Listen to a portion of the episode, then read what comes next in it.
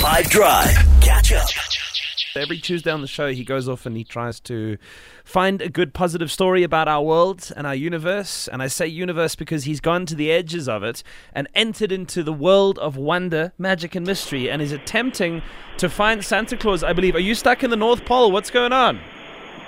My man, it's beginning to look a lot like Christmas. Are you drunk? What's going on?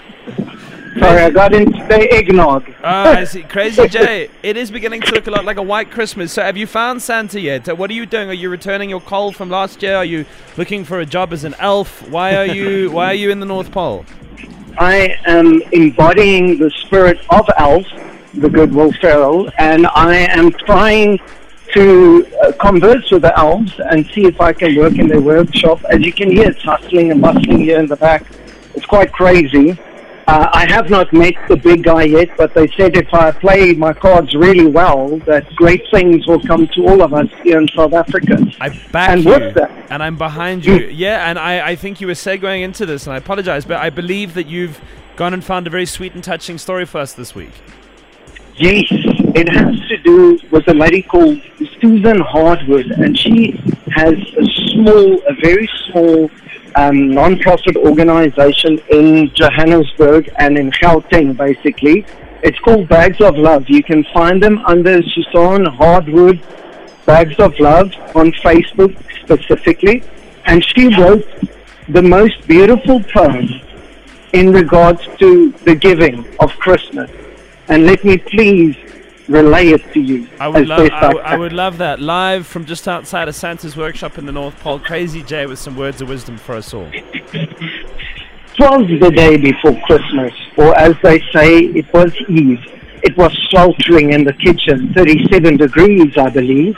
The Hadedas called out loudly. The crickets chirped up a storm, laughter from the poolside and splashing the festive morn.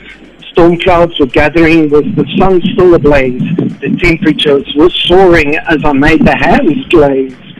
The smell of rice came wafting across the walls from our neighbor. My thoughts turned to gifting as I continued the culinary labor.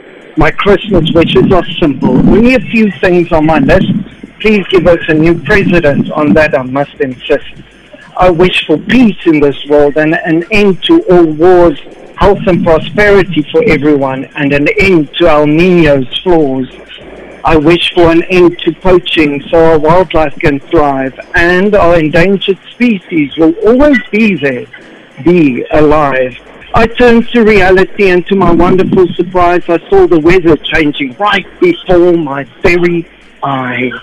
The rainbow's Dalston tones echoed out from the trees and the drops began splattering. Oh, happy, happy me. Merry Christmas, everybody. May your best dreams come true.